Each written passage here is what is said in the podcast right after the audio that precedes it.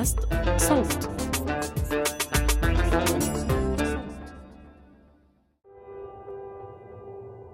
يحصل أحيانا يا أصدقاء إني أسرح وتوه. في مكان ما بين الخيال والواقع. عقلي التحليلي المنطقي يحاول يفسر كل شيء ويحصرني في إطار الواقع اللي بيكون مرسوم من ناس غيري. ناس تفهم أكثر في الحياة عندها علم وهكذا. وفي نفس الوقت داخلي عالم واسع. خيالي ما في له حدود. عالم يشوف ما وراء الأشياء ويغوص للعمق. عالم يسمع كلام الشجر والريح والجبل والبحر. عالم أكون فيه واحد مع الوجود. عالم ما نتكلم فيها اللغة المعهودة كله مشاعر وسريان. عالم أشعر فيه بالأمان والحب المطلق.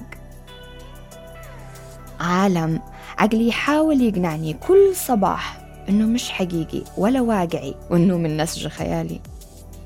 يقنعني إنه وهم. وأنا في هذا الصراع اللي صرت متصالحة معاه حابة أحكي لكم قصة.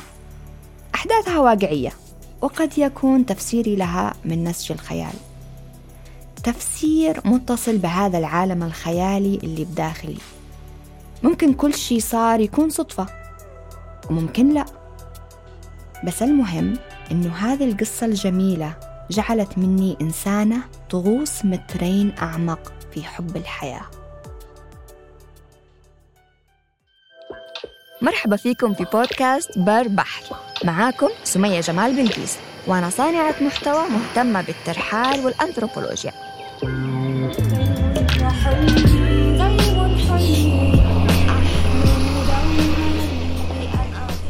سافرت من اليمن إلى بلدان كثيرة وتغربت. تعرفت على أشخاص وثقافات ما تشبهني.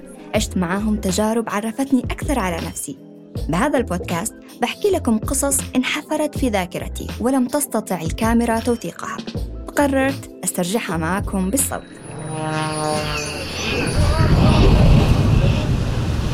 اعتبروها رحلة بين ذاكرتي وخيالكم.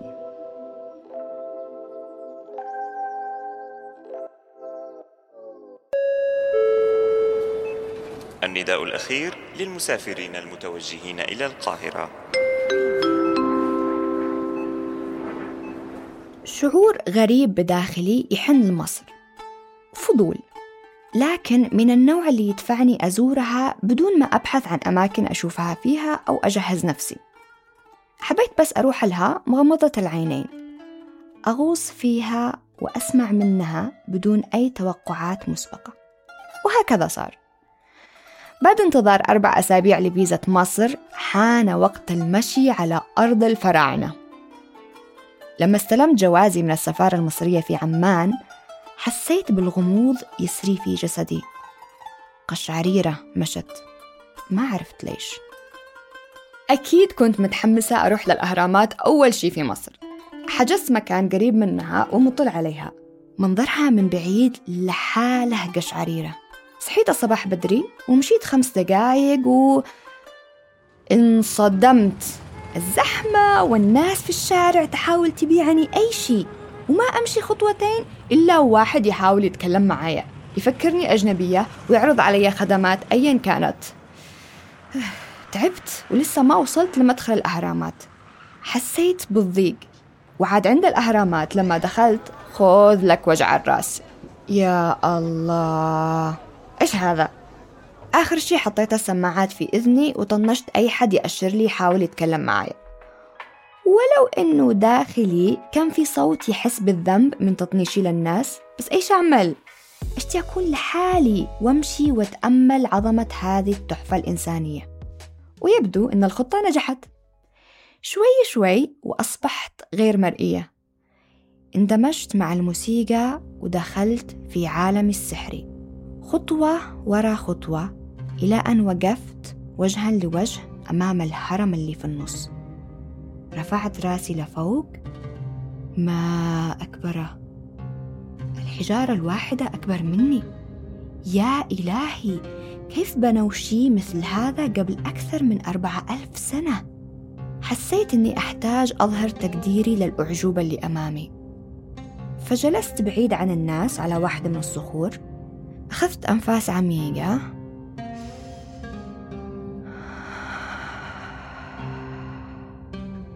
ودخلت في حالة سكون وحضور. عقلي صافي من الأفكار ومشاعري بحيرة هادئة. شعور بالسلام والتقدير والإجلال غمرني. جلست مرتاحة فيه. بعد فترة حسيت بوجود حد بيراقبني. فتحت جزء من عيني عشان أتأكد. وطلع كلامي صح. كان في رجال واقف بعيد عني أربعة أمتار بيراقبني. استغربت. بس قلت في نفسي شوية ويروح. فوصلت التأمل. لكنه ما راح. وجوده ما كان مضايق فخليته. يمكن جلست على هذيك الحالة ساعتين والرجال ما تحرك من مكانه. استغربت الصدق. فتحت عيني وشفت له. عين بعين. ابتسم لي. بعدين قال بالإنجليزي. good energy right بمعنى في طاقة جيدة في هذا المكان صح؟ هزيت راسي بالإيجاب. بعدين استأذن يقرب ويتكلم معايا. سمحت له. سألني من وين؟ قلت له من اليمن. ردة فعله كانت مضحكة. تفاجأ من داخل قلبه بس كان مبسوط. وقال لي أول مرة أشوف حد عربي بيتأمل في الأهرامات. بالعادة بيكونوا أجانب. مراقبتك وأنت بتتأملي أشعرتني بالسلام. أنا إسلام. وهكذا بدأ إسلام يحكي لي عن الأهرامات وقصص أول مرة أسمع عنها مثل أنه المنطقة اللي إحنا فيها كانت في عمق المحيط. وبدأ يرويني أصطاف وحفريات في الصخور صدق توري أنه في زمان ما كانت الأرض اللي أمشي عليها قاع المحيط. واصل حكاياته اللي تقول إن الأهرامات عبارة عن مراكز شحن طاقة ومش بس مقابر مثل ما الناس تفكر. وشرح لي عن نظريات كثيرة تفسر كيف بنوها وعن الأعاجيب الرياضية والهندسية اللي تحتويه ملان معلومات عقلي مسحور فيها وفي نفس الوقت مشكك بكلامه لأنه مختلف عن اللي أعرفه عن الأهرامات من نظريات بيعتمدها المؤرخين وعلماء الحفريات لكن اللي ما أقدر أنكره إن الشعور قوي وإن جسمي كان في قشعريرة طول الوقت. فأكيد في شيء في غموض مجهول وكم أحب أسرح في المجهول. وكأنه في حكمة قديمة ريحتها تملأ المكان. حكمة لمن مستعد لها لمن عقله وقلبه مفتوح يستقبل. أخذني في جولة كاملة حول الأهرامات. ختمناها بغروب شمس أسطوري على كثبان رملية مرتفعة تطل على الإهرامات التسعة. أيوة أيوة إهرامات صغيرة إضافية غير الثلاثة الكبار اللي هي خوفو خفرع ومنقرع. بعدين وإحنا خارجين قال لي حاب أوريكي مكان إذا تسمحي لي. قلت لها تفضل. بعد دقائق من المشي وصلنا لمحل تحف أو مشغل فني. أول ما دخلت المكان شفت رجلين وامرأة. كانوا بيتكلموا مع بعض. حسيت بشعور غريب. في عيون كل واحد منهم عمق أليف وغريب في نفس الوقت. إسلام عرفني على المرأة وقال هذه بنت الباحث اللي حكى عن إن الأهرامات مراكز شحن. سلمت عليها. قالت لي اسمي شهرزاد. وآه مثل ما حكى إسلام أنا بنت المرحوم اللي تمسخروا عليها الناس في بداياته وضحكوا على نظرياته. والآن بعد ما بدأ العالم الغربي يهتم بكلامه صاروا يحطوا لها اعتبار. قلت لها مثل أي عالم أو فنان يخرج عن المألوف. بس شجاع اللي بيحكي رأيه وإن خالف الكل. بغض النظر عن اقتناعي بنظريات أبوك أو لا أعطيه كل الاحترام والتقدير. وهكذا كملنا دردشة وتعرفت عليها أكثر. ومن بين كل الكلام لفت انتباهي لما قالت أنا حكواتية. واو! رنت الكلمة على قلب طفلتي الداخلية. حكواتية؟ واسمها شهرزاد كمان. كأني دخلت لعالم ألف ليلة وليلة. ابتلعتني بسحر القصص والحكايات. لمعت عيني أعطتها إذن تأخذني في رحلة عميقة سألتني ثلاثة أسئلة. ومن إجابتي لهم روتني خريطة عالمي الداخلي باختراق مخيف. كأنها بتقرأني وصرت مكشوفة أمامها بدون ما تعرف عني ولا شيء. وآخر شيء أعطتني ورقة وقلم. وقالت لي لما أحكي لك رحم. إيش بيخطر على بالك؟ اكتبيه في الورقة. أي شيء وكل شيء بدون تفكير. مش مهم طول الكلام أو قصرة. لا تفكري كثير. اكتبي أول شيء يخطر على بالك. شفت الورقة الفاضية؟ أخذت نفس عميق وتحركت يدي تكتب. كتبت محيط ووقفت حاولت أكتب شي ثاني بس ما في. عقلي صافي فاضي من أي فكرة. أعطيتها الورقة. قالت كمل اكتبي قلت لها ما في كل ما أفكر بالرحم يطلع في بالي بس كلمة واحدة. محيط. أخذت الورقة وابتسمت. قلت لها إيش يعني هذا الكلام؟ قالت يبدو إنك بتفهمي خلال رحلتك في مصر. العلاقة بين الرحم والكلمة اللي كتبتيها. محيط. أنا فاضية لألغازك يا أخت؟ قلت في نفسي بنرفزة. ما عجبني ردها. قطع حبل أفكاري أحد الرجال في المحل. قال ممكن أعطيكي هدية؟ استغربت بس قلت بكل سرور في حد يرفض الهدية؟ ابتسم وأعطاني حجر مدور منقوش عليها حشرة تشبه الخنفساء ومن وراها في كتابة برموز هيروغليفية. شكله جدا مثير للاهتمام وشعوره غريب أول ما لامس راحة يدي. سألته بفضول إيش قصة هذا الحجر؟ فبدأ يحكي لي إنه اسمه خبري أو خبر رع والخنفساء المرسومة هي خنفساء الجعل أو الجعران وهو رمز في الحضارة الفرعونية القديمة للبعث والتجديد. وخبر رع كان يعتبر إله شمسي مرتبط تحديدا بشروق الشمس وبأسطورة خلق العالم. والرجل الثالث اللي كان في الغرفة بدأ يحكي لي عن قصة الشمس ومكانتها في الحضارة الفرعونية ورمزيتها المرتبطة بدورة الموت والحياة. كلام كثير ومعلومات تاريخية وأساطير لو أكتبها بطول الحلقة لساعات ولكن بختصر المفيد اللي له علاقة بسير أحداث القصة. اللي لفت انتباهي هو علاقة المصريين القدامى بالشمس. حسب قول الرجال الثالث إنهم كانوا يتعبدوها خمس مرات في اليوم بحسب الخمس مراحل لها من الشروق للغروب واللي تعكس الخمس مراحل لحياة الإنسان ككل بداية بالفجر. اللي هو قبل الشروق. وهذا يعكس الإنسان وهو جنين في بطن أمه. وولادته عند شروق الشمس.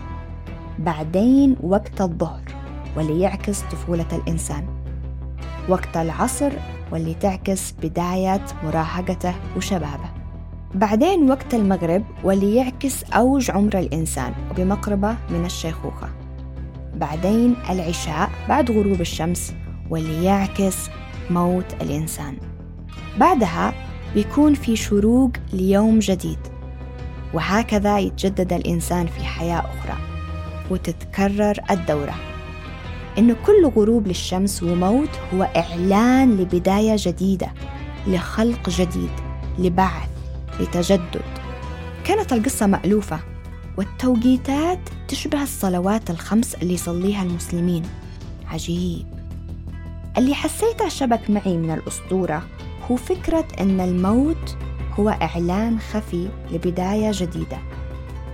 وبالنسبة لي ما أخذتها حرفيا كموت للجسد الفيزيائي وإنما رمزيا كموت معنوي لأفكار أشخاص مشاعر مشاريع ومراحل من حياتي.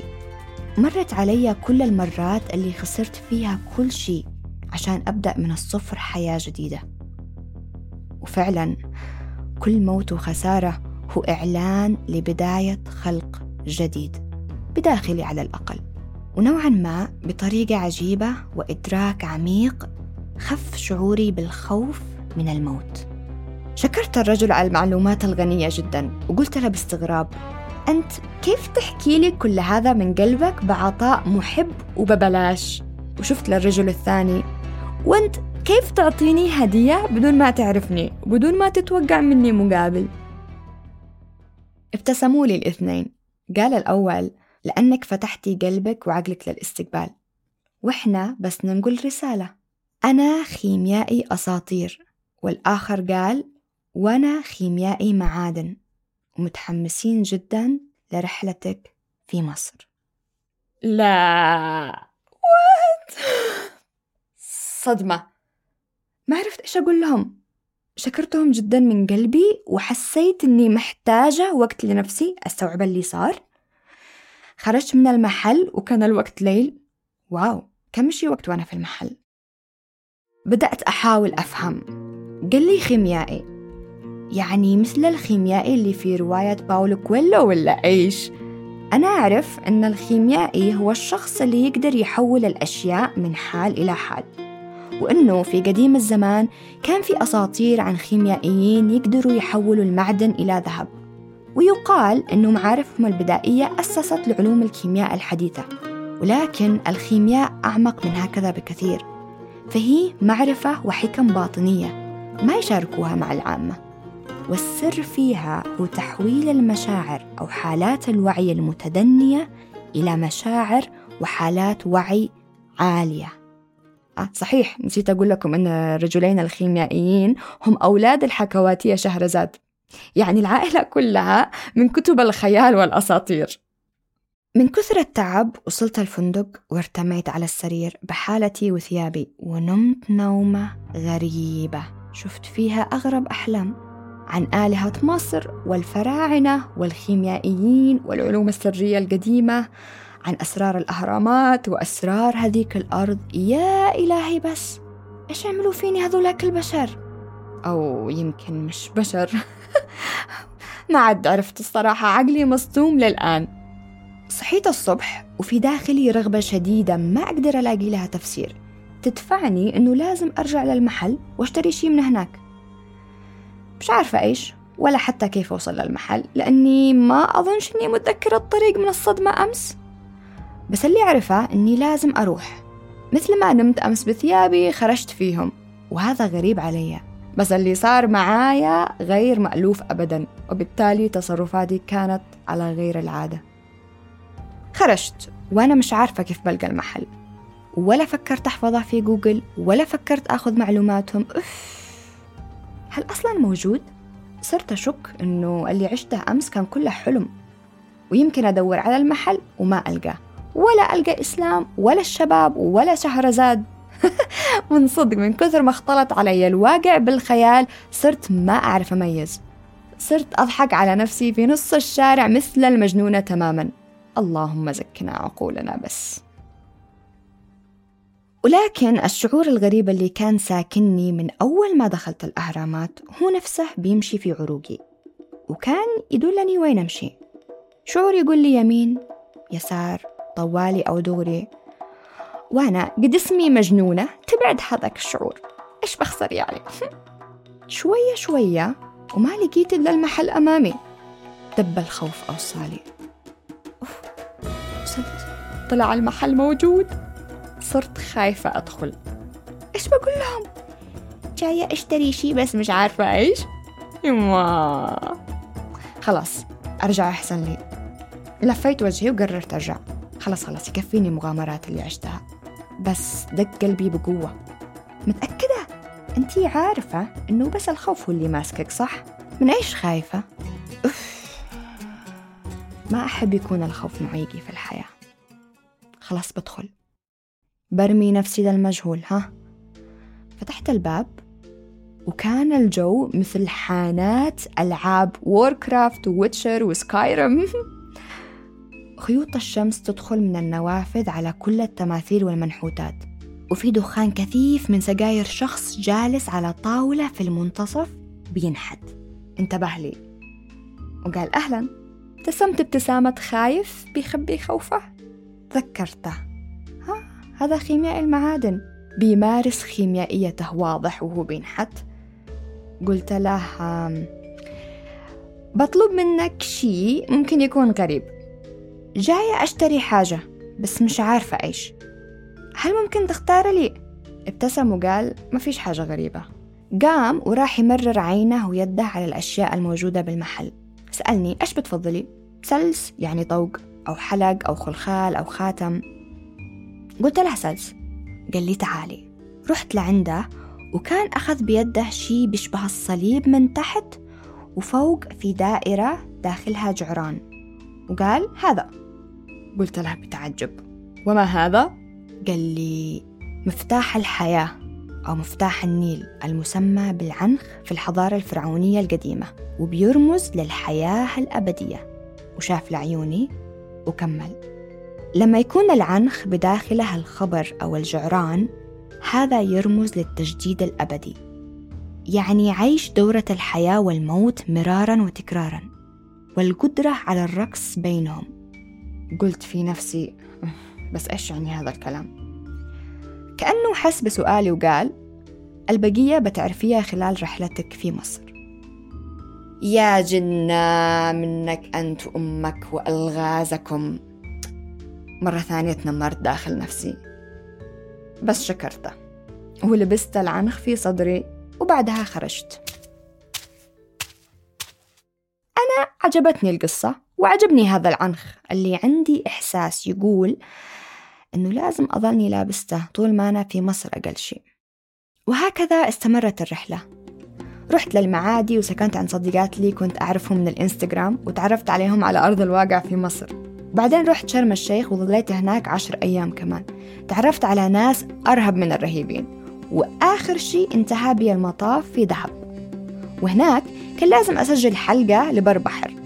فبعد بحث طويل عن استوديو وسؤال للناس هنا وهناك لقيت استوديو ورحت أسجل.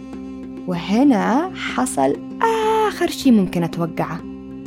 بعدما خلصت أسجل عبر لي الشاب اللي كان بيدير الصوت وسمع أدائي كامل لتسجيل الحلقة عن إعجابه بالمحتوى وشكرني. وكان رأيه وامتنانه حقيقي جدا. حسيت به في كل عظامي. وكان شعور عظيم لأني في العادة أسجل في استديوهات أجنبية وأنا مسافرة مثلا سجلت في روسيا وتركيا واللي بيسمع مش فاهم إيش بنقول. بس هذه المرة في بلد عربي واللي يسمع فاهم. وكانت الحلقة فيها كثير مشاعر وبكيت وأنا أسجل فهو شاف تعري المشاعر عندي وقدر هذا الشيء. وقدر كمان أنه نادرا في عالمنا أنه حد يسمح لنفسه يتعرى مشاعريا. فحسيت نفسي مرئية وبالمناسبة لو صار عندكم فضول الحلقة كانت بالاشتراك مع بودكاست دمتك بعنوان سمية وأغنية. المهم فوق هذا كله اللي صار كان الشاب لابس خاتم العنخ وعنده تاتو خلف أذنه للعنخ. فجدا أثار فضولي. عبرت له عن رغبتي بالتعرف عليه أكثر وحبيت أخذ رقمه عشان نلتقي في وقت ثاني. بس ما عنده تلفون وما يستخدمه. استغربت جدا. كيف في لسه ناس في يومنا هذا ما عندها تلفون؟ بس قال لي إنه اختياره وإنه ابدا ما حس بالنقص في حياته بدون التلفون. زاد اهتمامي وفضولي. اتفقنا نلتقي في كافيه في دهب على الساعة سبعة مساء اليوم اللي بعده. وهكذا روحت وعقلي بدأ يقلق. لو حصل لي ظرف بكرة وحبيت أعتذر عن الموعد ما بقدرش لأنه بيكون الآدمي هناك منتظرني. طيب لو صار حادث في الطريق كيف بنكلم بعض؟ طيب كذا كمان مش مسموح لي أتأخر عن السبعة وغيرها من دوامة الأفكار الغير مريحة في راسي حتى إني بدأت ألوم الشاب إنه ما عنده تلفون استغفر الله خير يا سمية إيش في؟ ليش هذا كله؟ سبحان الله بس كيف الإنسان بيكون لما يتعامل مع شيء خارج عن المألوف يبدأ يحكم عشان هكذا أتفهم لما الناس تحكم علي لأني أسوي شيء غريب أو غير مألوف ببساطة لأنها مش فاهمة سبب اختياري. وطبعا ما حد مضطر يبرر خياراته في الحياة لأي حد. المهم تجهزت وخرجت قبلها بوقت عشان أكون هناك في الموعد. وكانت التجربة غريبة وجديدة مثل الأفلام القديمة. وصلت للمكان وشفته وكان واقف عند المدخل وابتسم لي لأني كنت على الوقت. وهنا صارت محادثة أسطورية. جاوب لي فيها عن كل أسئلتي اللي سألتها في القاهرة لما كنت مع شهرزاد وعيالها.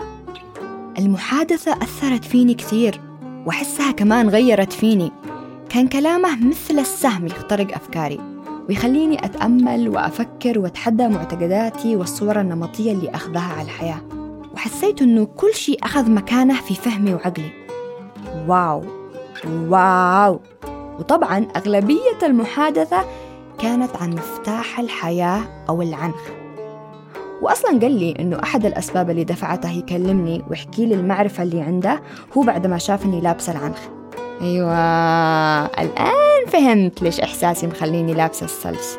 عشان هذه اللحظة. وعشان الرمزية والأسطورة حول العنخ بتلامسني قال الشاب إنه مفتاح الحياة يحملها الأسياد في الحضارة الفرعونية والسيد هو الإنسان اللي يتقن فن الحياة وبشكل أدق يتقن التزاوج بين الأقطاب بداخله إيش يعني هذا الكلام؟ يقول الشاب أن كل إنسان يحمل طاقتين مختلفتين بداخله نسميها بالأقطاب أحدها الطاقة الذكورية والأخرى الطاقة الأنثوية.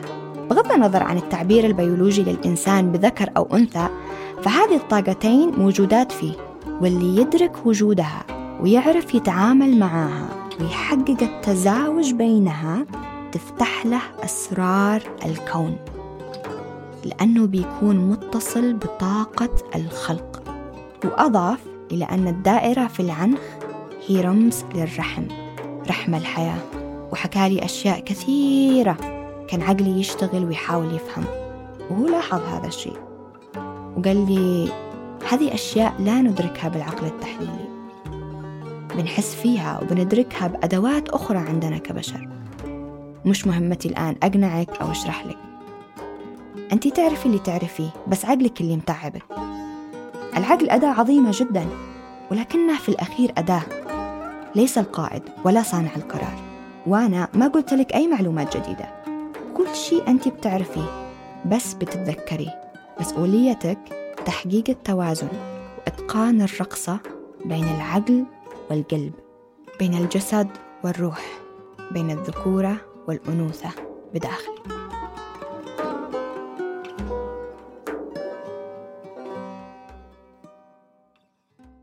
طيب هل هذا الكلام حقيقي؟ ما أعرف. ما في إجابة قاطعة ولا حقيقة مطلقة. كل شيء موضوع تحت المجهر. وكل شيء أسأل فيه وأشكك. ومرتاحة مع هذه الصفة اللي فيني. وصح عقلي كثير بيتعبني ولكني ممتنة له لأنه بيتحداني أتعلم وأفهم وأسأل. ويبدو إني هذا الشخص اللي دائما يسأل ويجرب ويغلط ويتعلم من الغلط وممكن يكرر الغلط مرة ثانية. الشيء الوحيد الثابت اللي ما تغير هو اتصالي بالخالق. اتصالي بالله بداخلي وخارجي اللي دايما معي وكان وما زال وسيظل. هذا إيماني واختياري. وحتى لو حد جاي يقول لي إن الله مش موجود بحترم كلامه. لأن الله مش موجود بداخله وهذه حقيقة هذا الشخص. ولتكن. ما دام ما بيؤذيني ولا بيتعدى على حريتي وحدودي. ونفس الشيء بالنسبة للأساطير والأديان والآلهة اللي مرت علي في هذا الرحلة. كلها كانت خيارات إيمان لبشر ما في زمن ما وليكن لهم ما آمنوا. بعد هذا اللقاء قضيت أسابيع في ذهب ورجعت لشرم ليومين أخيرين قبل ما غادر مصر. هناك رحت كافيه يشبه علاء الدين وقصص ألف ليلة وليلة اسمه فرشة. كنت لحالي. ونزل علي الإلهام فصرت أكتب. لأكثر من خمس ساعات في هذاك الكافيه أكتب بنهم دون توقف. وبعد ما خلصت حملت في يدي حكاية أسميتها محيط وفي عمقها قصة الرحم اللي أحمله كامرأة. ومحيط قصة مجنونة لم تكتب لتقرأ وإنما لتعاش. وهكذا فعلت. صممت رحلة محيط اللي فيها بيعيشوا البنات حكاية محيط. بس السؤال هل عندي الشجاعة أنفذ الرحلة وأحققها على أرض الواقع؟ خاصة إن الفكرة غريبة جدا. بتعرفوا الإجابة في حلقة قادمة.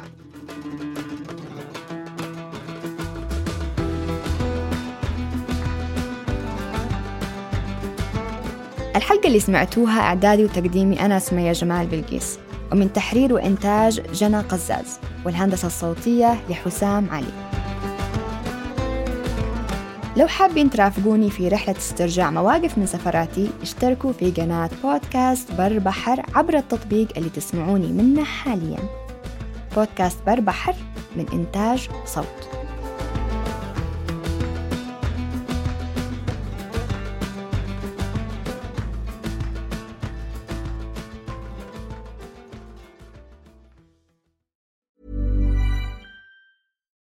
Botox Cosmetic, out of botulinum toxin A, FDA approved for over 20 years. So, talk to your specialist to see if Botox Cosmetic is right for you.